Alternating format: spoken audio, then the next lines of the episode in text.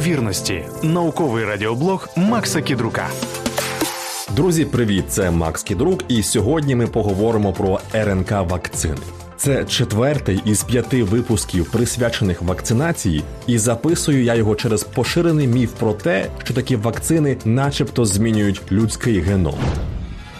Отож, чи правда, що компоненти новітніх РНК вакцин здатні проникати в ядро клітини та вбудовуватися в ДНК? Коротка відповідь ні. Трохи довша ні, це повна маячня.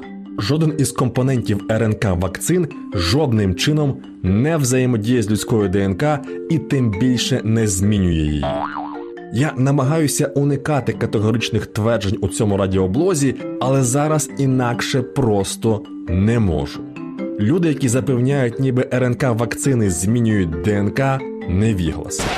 Ви можете самі в цьому легко переконатися.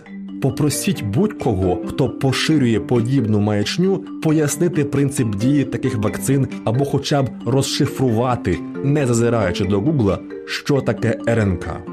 Переконаний, що 99% із них не зможуть пояснити, що ховається за цими трьома літерами. Отже, РНК це скорочення, що застосовується для позначення рибонуклеїнової кислоти.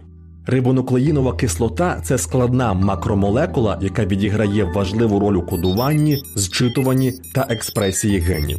Вона синтезується на основі ДНК і переносить генетичну інформацію з ядра клітини до рибосом, так званих білкових фабрик, де РНК слугує шаблоном або, як кажуть біологи, матрицею для виготовлення білків, органічних цеглинок, з яких складається все живе на цій планеті. Молекула РНК подібна на молекулу ДНК лише замість двох комплементарних ланцюгів складається з одного ланцюга нуклеотидів. Що такого особливого в РНК вакцинах? Традиційні вакцини в тій чи іншій формі містять у собі фрагменти хвороботворного збудника. Це можуть бути деактивовані, грубо кажучи, мертві бактерії чи віруси, просто ослаблені збудники або ж специфічні молекули мікроорганізмів, здатні викликати імунну відповідь. У вакцинах на основі РНК нічого цього немає. Натомість вони містять крихітний шматок генетичного коду, вірусну РНК, запаковану в спеціальну білкову оболонку. Ця РНК є генетичною інструкцією. Потрапляючи до клітини, вона робить те, що роблять усі матричні РНК запускає синтез білка. Зазвичай це поверхневий білок, за допомогою якого вірус проникає всередину клітини. Імунна система цей білок знешкоджує і таким чином набуває стійкості до патогена. У чому перевага РНК вакцин? Найперша в тому, що РНК вакцини легше розробляти та виробляти. Для їхнього створення вже не потрібен збудник, достатньо лише знати його геном. Друга перевага, і це те, що тригерить мене найбільше: РНК вакцини безпечніші. Головна перевага цих вакцин у тому, що вони безпечніші від усіх інших. Не те, щоб інші були небезпечними. Просто традиційні вакцини з фрагментів збудника іноді можуть містити достатньо матеріалу, щоб викликати хворобу. Таке трапляється вкрай рідко. Один випадок на мільйони доз, але все ж трапляється.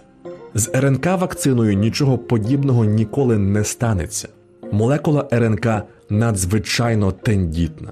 Вона потрапляє в клітину, рибосоми за її інструкцією виробляють чужорідний білок, білок викликає реакцію імунної системи, після чого РНК руйнується і виводиться з організму впродовж щонайбільше 72 годин.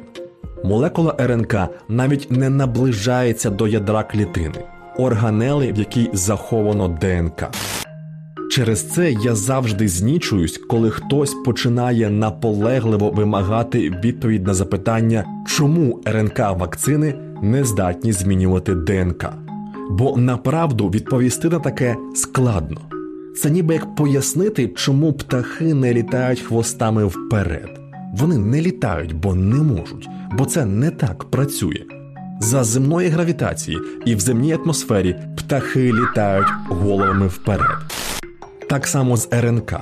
Вона не здатна змінювати ДНК, бо призначена для іншого, доправляти генетичну інформацію з ядра до рибосом, а не навпаки. Якби вчені раптом навчилися змінювати ДНК в усіх клітинах тіла, просто вводячи пацієнту ін'єкцію з РНК інструкціями, це стало би справжнім переворотом у медицині. Автори відкриття того ж року отримали б Нобелівську премію. А сама технологія дозволила б навіки забути про всі генетичні захворювання, включно з раком. Проте цього не станеться. І не станеться з тієї простої причини, що рибонуклеїнова кислота не здатна сама по собі вбудовуватися в ДНК.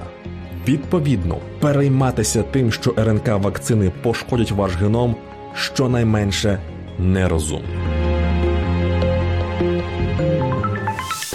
Був подкаст Теорія неймовірності. Щоб не пропустити нові випуски, підписуйтесь на теорію неймовірності на улюблених подкаст-платформах або слухайте українське радіо.